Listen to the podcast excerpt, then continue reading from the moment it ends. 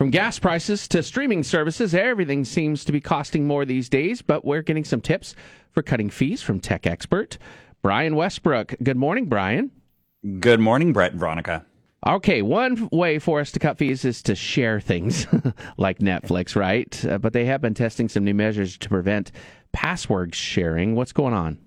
Yeah, I've got a lot of tips for trimming fees, but I want to get to this one first. This is, seems like an obvious way to do to go about sharing those passwords for the streaming services.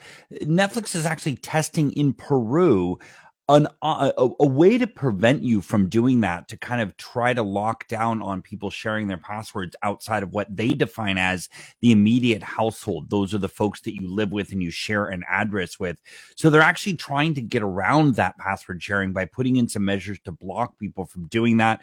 Of course netflix saying that their subscriber numbers are down. One way they can recover from that is to charge us a little bit more not a full subscription but a little bit more if we want to share the password outside our family so we should be prepared to pay up because they're going to catch us. Yeah, I think what's happening right now, Veronica, is they're testing this in Peru. It's a smaller market. It's a little easier for them to kind of get their heads around how they're going to implement some of these new policies. But as they say, uh, if it's good for the goose, it's good for the gander. I feel like we'll be seeing at least some of these measures make their way over to the U.S. in the coming months. Let's talk about cell phones and Verizon announcing an increase in monthly cell phone bills. Any tips here, Brian?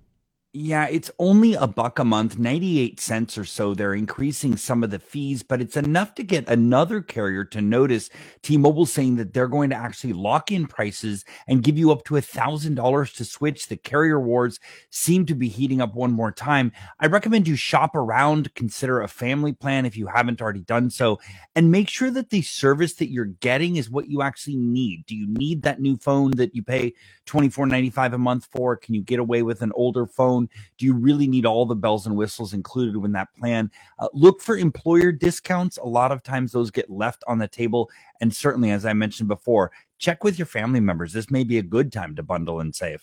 So just like we're supposed to be checking our credit cards for monthly charges all the time or, you know, odd things, we should probably tech, check our tech subscription charges.